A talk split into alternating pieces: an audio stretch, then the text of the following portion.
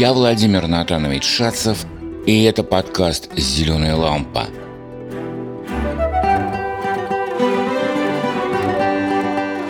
«Мам, ну купи мне собаку, я просил так несколько лет». Отец предлагал условия.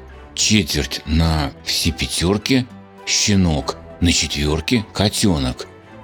Не для меня. Я учился плохо, о собаке мечтал. Рассматривал фотоальбомы, служебное собаководство, охотничье собаководство. Помню термины «высота в холке», «высота в крестце». Я рисовал собак и знал имена художников-анималистов. Читал Джека Лондона, «Белый клык», «Зов предков», Чехова, «Каштанка», «Белолобый», Леонида Андреева, «Кусака», Яна Гробовского, «Муха с капризами». Там было и про собак – у Сеттона Томпсона, конечно, самые лучшие рассказы о животных и о собаках. Мне запомнился Чинг в переводе Николая Корнеевича Чуковского. Почему именно Чинг, сообщу чуть попозже. А пока вопросы. Хотелось бы вам быть владельцем такой собаки, да, нет, почему? Что бы вы сказали Биллу Обри, хозяину Чинка, если бы такая возможность была – как бы собаки ни были умны, им этот рассказ не прочитать, он написан для людей, что нового о жизни может узнать человек, познакомившись с этой историей о щенке –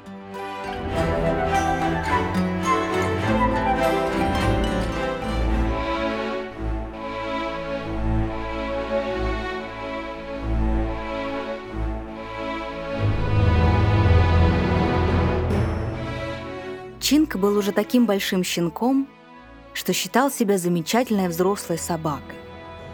И правда, замечательным он был, но совсем не таким, каким воображал.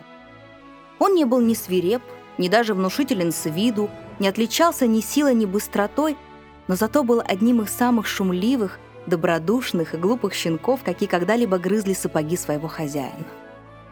Его хозяином был Билл Обри, старый горец – живший в то время под горой Гарнет в парке.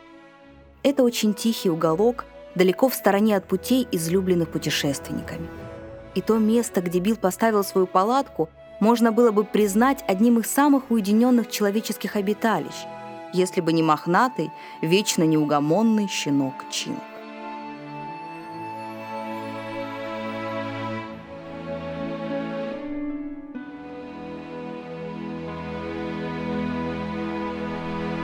Чинг никогда не оставался спокойным хотя бы в течение пяти минут.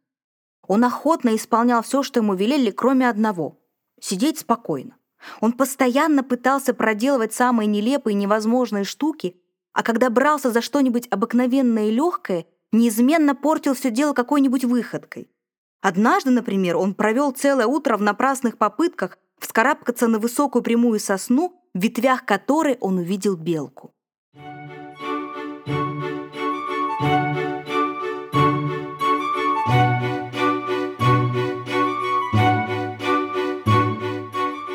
Течение нескольких недель самой заветной мечтой Чинка было поймать суслика.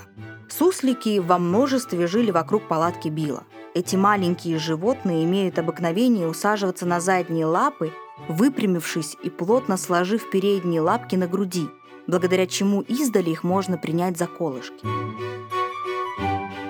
Вечером, когда нам надо было привязать лошадей, мы нередко направлялись к какому-нибудь суслику, и ошибка выяснялась только после того, как суслик исчезал в норе с задорным писком. Чинг в первый же день своего прибытия в долину решил непременно поймать суслика. Как это за ним водилось, он сразу же натворил много разных глупостей.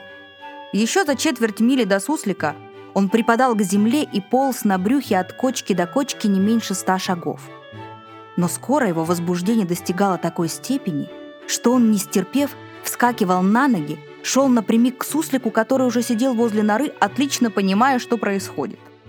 Через минуту Чинг бросался бежать, и именно тогда, когда ему следовало красться, он забывал всякую осторожность и слаем бросался на врага. Суслик сидел неподвижно до самого последнего момента, затем, внезапно пискнув, нырял в нору, бросив задними лапками целую горсть песку прямо в открытую пасть Чинка.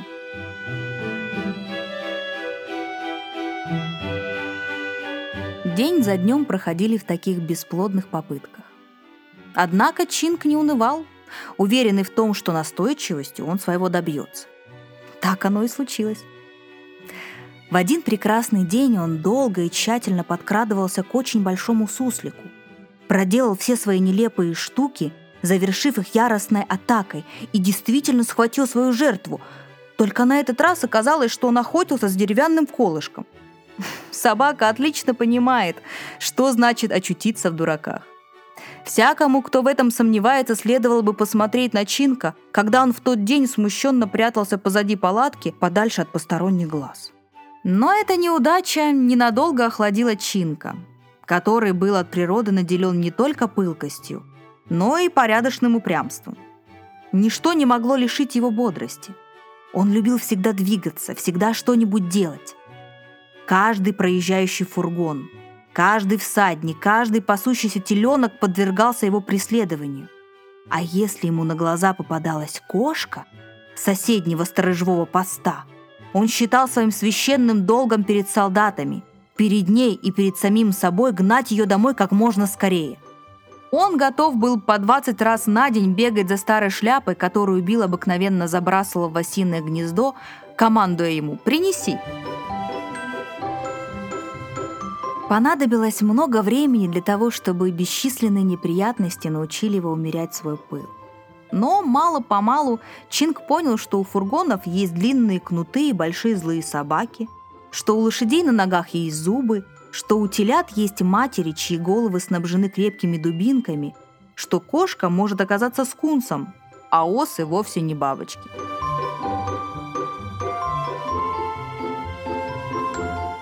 Да, на это понадобилось время, но в конце концов он усвоил все, что следует знать каждой собаке – и постепенно в нем стало развиваться зерно, пока еще маленькое, но живое зернышко собачьего здравого смысла.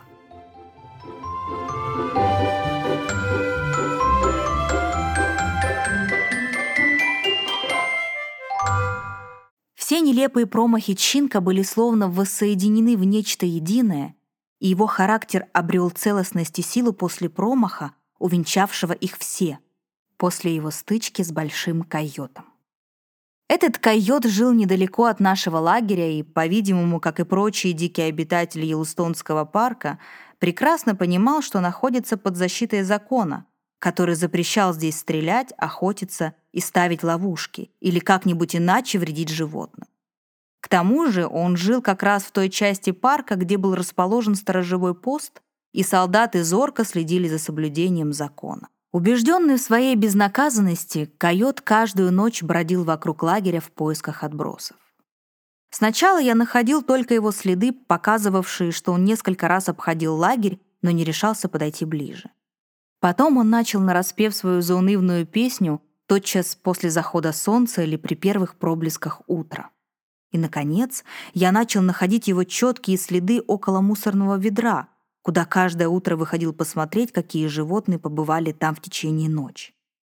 Осмелев еще больше, он стал иногда подходить к лагерю даже днем. Сначала робко, затем с возрастающей самоуверенностью. Наконец, он не только посещал нас каждую ночь, но и целыми днями держался поблизости от лагеря и то пробирался к палаткам, чтобы украсть что-нибудь съедобное, то восседал на виду у всех на соседнем пригорке.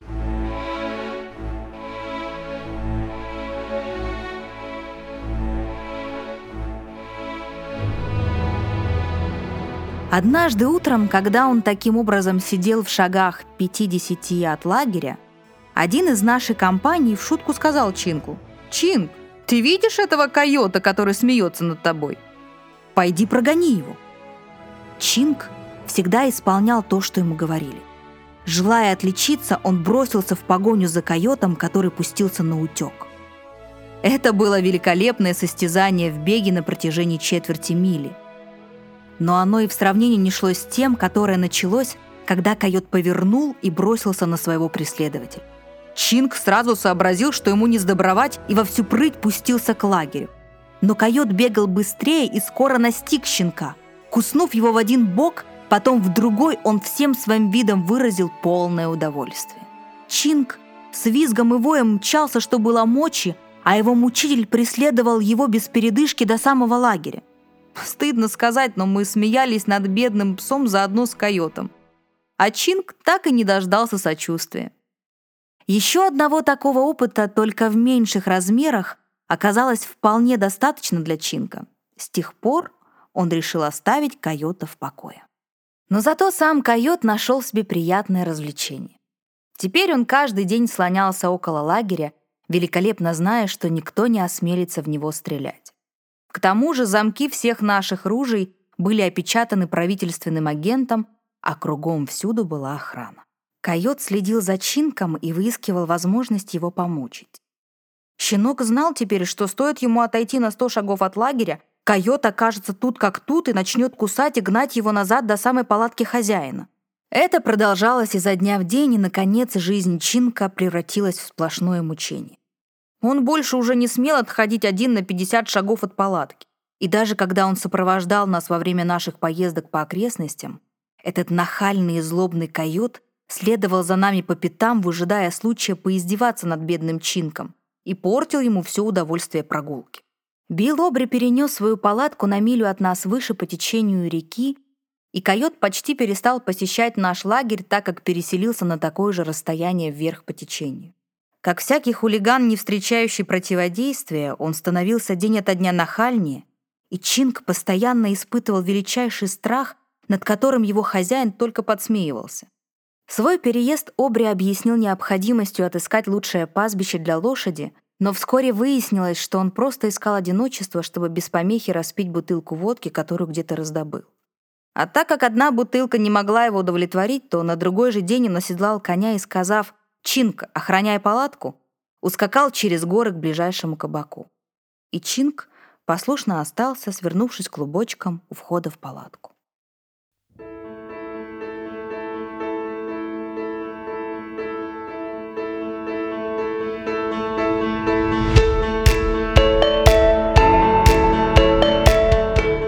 Привет, это Даня Фрэнк, автор идеи этого подкаста. Обычно я остаюсь за кулисами и занимаюсь всякими не особо интересными административными вопросами. Но сегодня именно по такому вопросу я должен обратиться к вам. Сейчас объясню, в чем дело. Когда года полтора назад мы с Владимиром Натановичем начали работу над этим проектом, мы решили, что все будем делать очень качественно – Поэтому, в отличие от большинства других русскоязычных подкастов, где ведущий просто говорит что-то в микрофон, мы тратим десятки часов на создание каждого эпизода. Мы нанимаем театральных актеров для прочтения произведений. Вся наша музыка написана специально для «Зеленой лампы» талантливым киевским композитором. А монтаж делается на студийном оборудовании. Все это стоит весьма недешево. И хотя задумок и творческих сил нам хватит на создание еще ни одного сезона, с финансовой стороной вопроса нам нужна помощь. В этом-то и будет состоять суть моей просьбы. Если вы знакомы с симпатичными, интеллигентными организациями, которые могут заинтересоваться помощью нашему делу, передайте им наше приглашение к сотрудничеству. Вот вы слышите эту музыку, которая играет на заднем плане? Сейчас попрошу звукорежиссера сделать ее погромче. Алексей?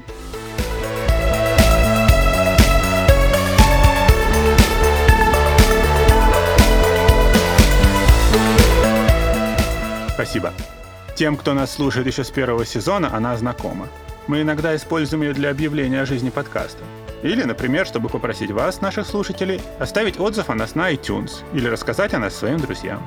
Но у нее, у этой музыки, может быть и другое назначение.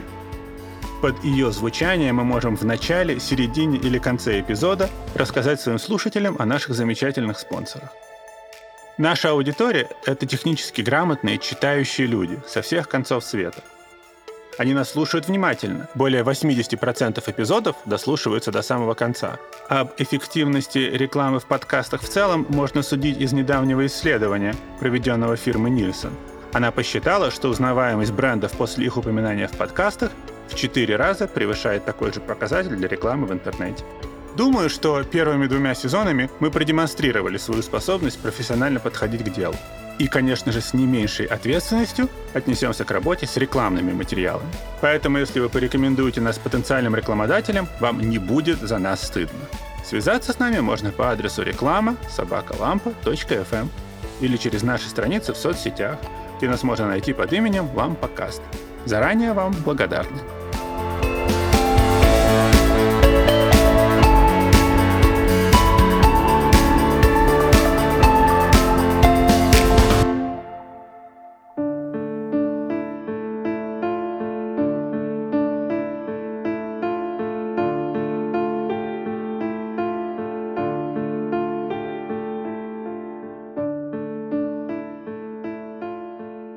При всей своей щенячьей глупости Чинг был сторожевым псом, и его хозяин знал, что он будет исправно исполнять свои обязанности по мере сил. Во второй половине этого дня один проезжавший мимо горец остановился по обычаю на некотором расстоянии от палатки и крикнул «Послушай, Билл! Эй, Билл!» Но не получив ответа, он направился к палатке и был встречен Чинком самым подобающим образом. Шерсть его ощетинилась, он рычал, как взрослая собака. Горец понял, в чем дело, и отправился своей дорогой. Настал вечер. Хозяин все еще не возвращался, а Чинка начал мучить сильный голод. В палатке лежал мешок, а в мешке было немного копченой грудинки. Но хозяин приказал Чинку стеречь его имущество, и Чинк скорее сдох бы с голоду, чем притронулся к мешку. Терзаемый голодом, он осмелился наконец покинуть свой пост и стал бродить невдалеке от палатки в надежде поймать мышь или найти что-нибудь съедобное. Но тут на него внезапно напал его мучитель койот и заставил бежать обратно к палатке. Но там в Чинке произошла перемена.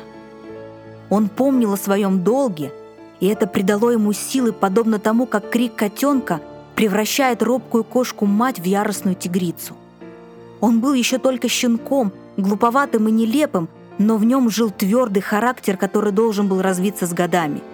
Когда койот попытался последовать за ним в палатку, палатку его хозяина, Чинка забыл все свои страхи и набросился на врага, грозный, словно маленький демон. Всякий зверь знает, когда он прав, а когда он не прав.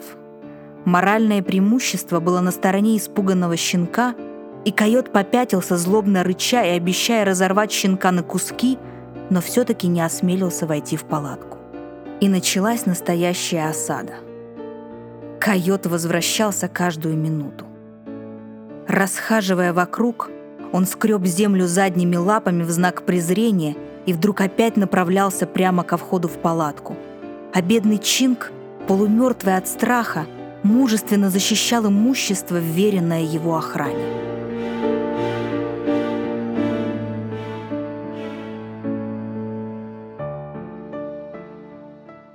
Все это время Чинг ничего не ел. Раза два в течение дня ему удалось выбежать к протекавшему рядом ручью и напиться, но он не мог так же быстро раздобыть себе пищу. Он мог бы погрызть мешок, лежавший в палатке, и поесть грудинки, но он не смел тронуть то, что ему доверили охранять.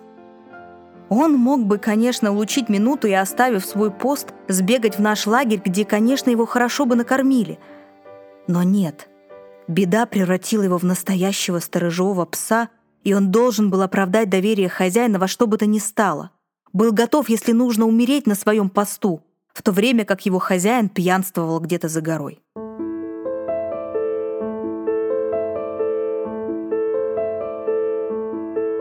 Четыре мучительных дня — и четыре ночи провел этот маленький героический пес, почти не сходя с места и стойко охраняя палатку и хозяйское добро от койота, которого смертельно боялся.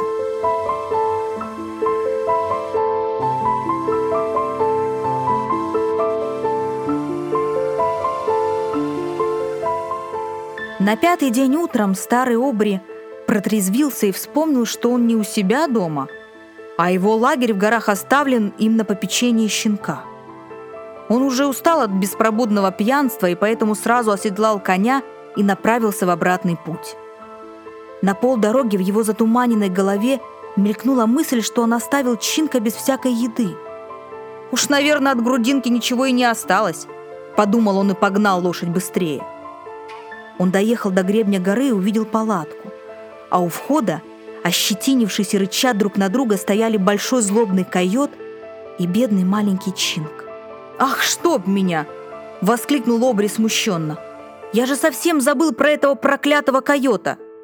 Бедняге Чинку пришлось туго. И как этот койот еще не разорвал его на куски, да и палатку в придачу? Да, мужественный Чинг, быть может, в последний раз выдерживал натиск врага. Его ноги дрожали от страха и голода, но он все еще принимал самый воинственный вид и без сомнения был готов умереть, защищая свой пост. Биллу Обри с первого взгляда все стало ясно. А когда он подскакал к палатке и увидел нетронутый мешок с грудинкой, то понял, что Чинг ничего не ел с самого дня его отъезда. Щенок, дрожа от страха и усталости, подполз к нему, заглянул ему в лицо и стал лизать руку, как бы желая сказать «Я сделал то, что ты мне велел, хозяин». Старик Обри не выдержал. В его глазах стояли слезы, когда он торопливо доставал еду маленькому герою. Затем он повернулся к нему и сказал, «Чинг, старый друг, я тебя подвел, а ты мне никогда не подводил. И уж если я отправлюсь погулять, то обязательно возьму тебя с собой. Не знаю, чем тебя порадовать, друг, раз ты не пьешь водки. Вот разве я тебя избавлю от твоего самого большого врага? Он снял с шеста посреди палатки свою гордость. Дорогой магазинный карабин. Не думая о последствиях, он сломал казенную печать и вышел за дверь. Койот по обыкновению сидел невдалеке, скаля зубы в ехидной усмешке. Но прогремел выстрел, и страхи Чинка кончились. Подоспевшие сторожа обнаружили, что нарушен закон об охране парка, что старый Обри застрелил одного из диких обитателей. Его карабин был отнят и уничтожен, и он вместе со своим четвероногим другом был позорно изгнан из парка и лишен права вернуться под угрозой тюремного заключения. Но Белобри ни о чем не жалел. «Ладно», — сказал он, — «должен же я был помочь своему товарищу, который никогда меня не подводил».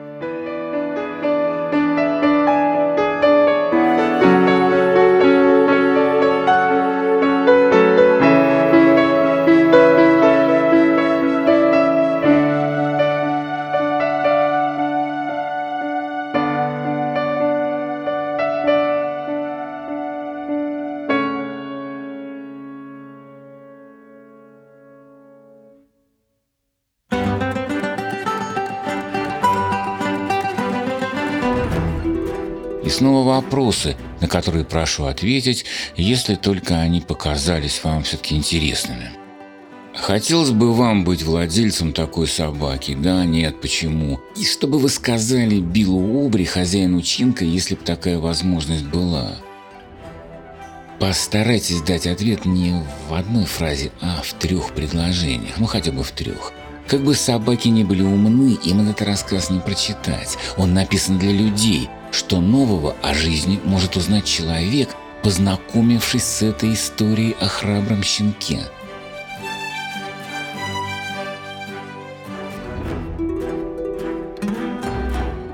Причина, по которой я полюбил этого щенка, проста. Проста и необыкновенна.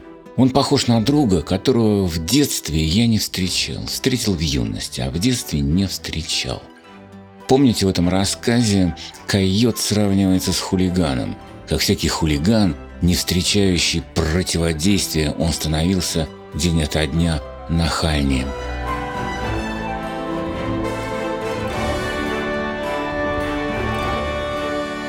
Помню, в детстве хулиганов было много. Они бродили по улицам и дворам, иногда в одиночку, иногда группами, они избивали тех, кто младше или слабее, требовали деньги, избивали и меня. А те одноклассники, что были рядом, или товарищи по дворовым забавам, в таких случаях убегали или стояли рядом и что-то мямлили. Так что с тех пор, я считаю, храбрость главным, главным прекрасным качеством мужчины и очень редким при том, редчайшим даже. Поэтому мне нравится Чинг. Он мечта десятилетнего меня о верном друге. А Олег Боровик, мой ученик и искушенный собачник, дал подробный отзыв о рассказе Чинг. Цитирую финал нашей переписки. Конечно, собака себя так бы не вела, а юному человеку это достойный образец верности и дружбы. Мой встречный вопрос – а как вела бы себя собака в такой ситуации?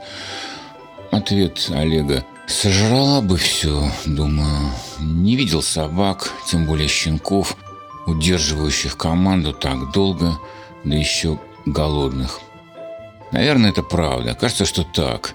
Полагаю, что все это верно. Но хочется верить Сатану Томпсону и придуманному им Чинку. И вообще, Сатан Томпсон написал так много хорошего, что читать не перечитать. Не знаю, как в других странах, в России он многим пришелся по душе.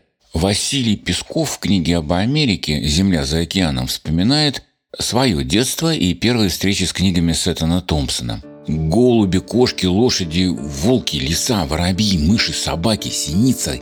Все это знакомое, в то же время новое, необычное. Картинки в книжке тоже были особенные. Они помещались на листах сбоку. Их было много. Чьи-то следы, оброненные перья, потухший костер, волчьи глаза, двумя огоньками глядящие из темноты, какой-то цветок, избушка, вереница гусей, коровий череп, капкан – до сих пор в памяти эти рисунки, я могу назвать их один за другим.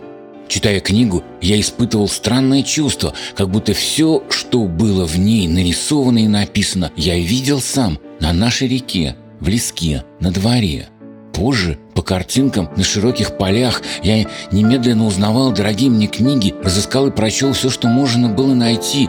Животные, которых я знал, из жизни гонимых, мустанг и находец, Рольф в лесах, маленькие дикари – я узнал, что писатель и художник всех этих книг – одно и то же лицо, Сеттон Томпсон. Я узнал также, что герои книг – волки Тита, Лоба и Бланка, голубь Арно, лис Садамино, кролик Джек, собака Чинг, индеец Часки – были известны и дороги не только мне одному.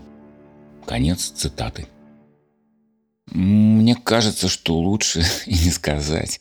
Не сказать, не написать об этом удивительном авторе, который через портреты животных и даже птиц, через полную опасности истории их жизни сказал юному человеку, каким он должен быть.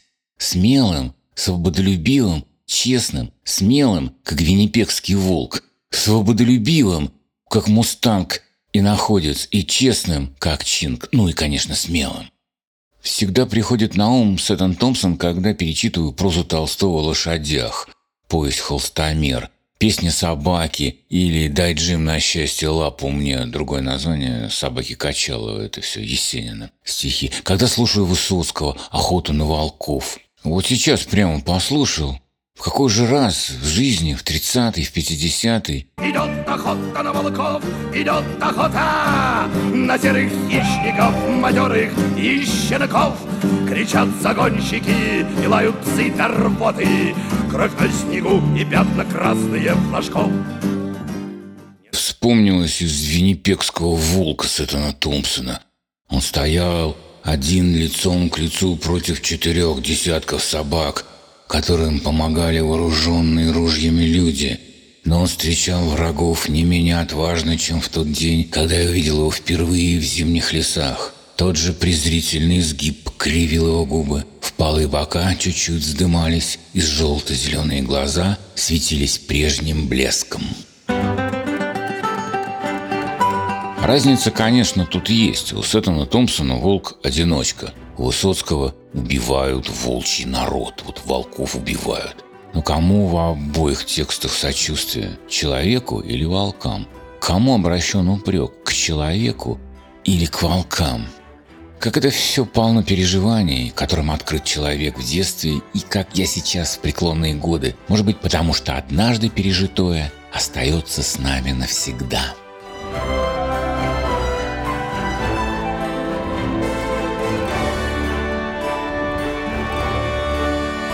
Над подкастом работали я, учитель литературы Владимир Натанович Шацев, актриса Валерия Гуляева, композитор и звукорежиссер Алексей Шманев и администратор проекта Даниил Фрэнк.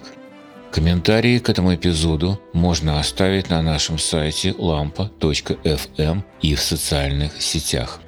Не забудьте на нас подписаться. Сделавших это ждет награда в виде дополнительных мини-эпизодов, выходящих в догонку к основным. Расскажите о нас знакомым и друзьям. До новых встреч у зеленой лампы.